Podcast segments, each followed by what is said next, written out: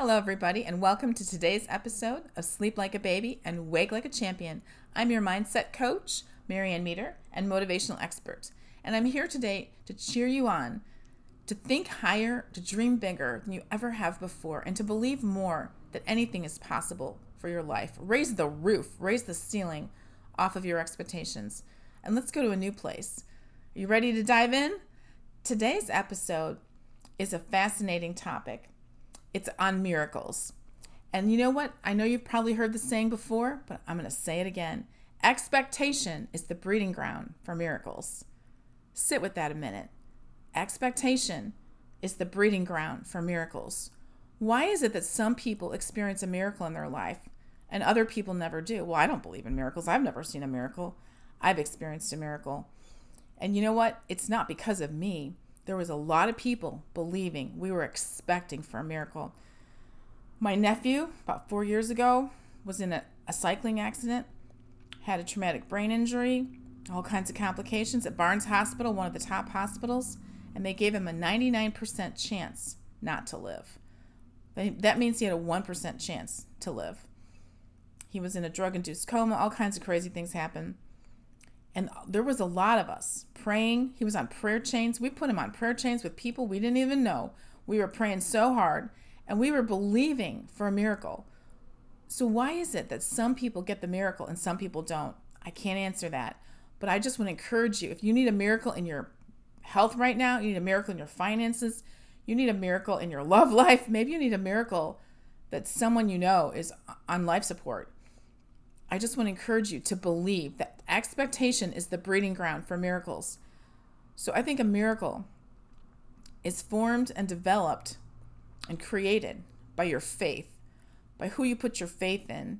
It's formed and developed by that expectation, that's belief that you're not going to give up, you're not going to quit. Um, and I believe ultimately it's a, putting your trust somewhere outside of yourself. I basically put my nephew up on the altar and I, I said, I don't want to lose him. No, he's too young. He was too young. It's not his time. And I wrestled with God like Jacob or, you know, wrestling with the angel. I was like, no, no. sometimes you can wrestle with God and win, and sometimes, you know, ultimately he's God. But I just want you to know don't give up. If there's something in your life you need that's a miracle, I want you to step out and believe in it. Recently, I was inspired by a movie I saw. It was called Blue Miracle. And I'll be honest, there's not a lot of movies that inspire me these days. So when I find a good one, I like to promote it. It's out there, it's fairly new. And one of my favorite actors, uh, Dennis Quaid, is in it. He plays a fisherman, is a little rougher on the edges. And there's an, another gentleman in the movie who runs an orphanage, and the orphanage is in trouble, and they owe a lot of money. And the bank's like, we're going to collect. And so you're going to have to shut your orphanage down, and those boys are going to have to go back on the street. And he did not want that to happen, but he didn't know what to do. He didn't know how to make it happen. He lost some donors. So he had an opportunity to be in a fishing, um, what's the word, fishing competition to uh, try to win the money.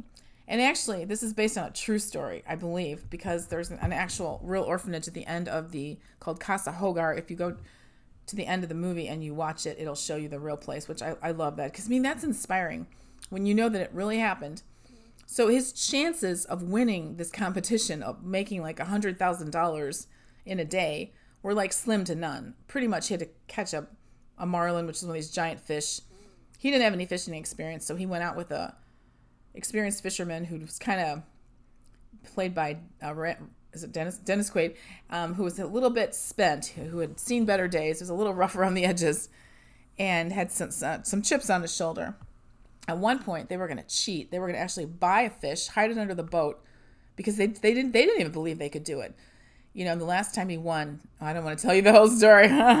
so, needless to say, when you're up against the wall, when you face losing everything that is the most precious to you, your loved ones, I mean, all of it. What are you going to do? Are you going to give up? Are you going to be like, "Okay, they're going to die." Are you going to, "Okay, there goes my marriage. Okay, there goes my business. Okay, there goes my finances. There goes my career. Or you're going to believe for a miracle. So, the reason I decided to do this episode is because I was so inspired by that movie, but also I wanted to tell my story. And that's just the simple story that my nephew was going to die. He was given a 99% chance not to live. And later on, he was interviewed on the news um, because it was a miracle. It was a miracle that he survived against the odds. And he's still alive today. So I just want to say to you if there's something that you think is so impossible, I want you to put your faith and your trust in the Creator who made you.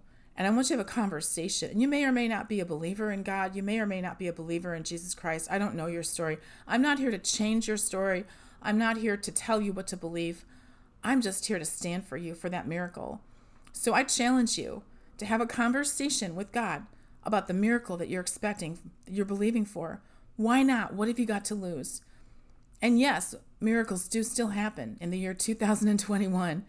Miracles happen all the time. When my um, nephew went through all of that, I actually entered a writing contest and I didn't win the writing contest, but I wrote a story about what happened called My Rant with God. And you better believe I'm not a special person. I'm not good goody good enough to produce a miracle. It's not about me. There was tons of people praying for him and it really had nothing to do with me. I had a rant with God. And you know what a rant is? A rant is when you go on and on and on and on. And that's what we did is we just had a conversation with God. And we stood and we waited and we, we put it in his hands. So that's the key. That's the secret is when you release something out of your hands and you put it it's a spiritual exercise. So, this is very much a spiritual message on this podcast today. And I felt the need for it in, in light of the times we're facing, in light of the challenges people are facing. I felt the need to give out a spiritual message to people to say if there's something in your hand that is crushing you, that is killing you, that is devastating you, and you are in need of a miracle, I want you to release it. I want you to open up your hands. I want you to sit with me right now. Open up your hands and look up and say, God, I release this to you. I give it to you and I wait in expectant faith for the miraculous.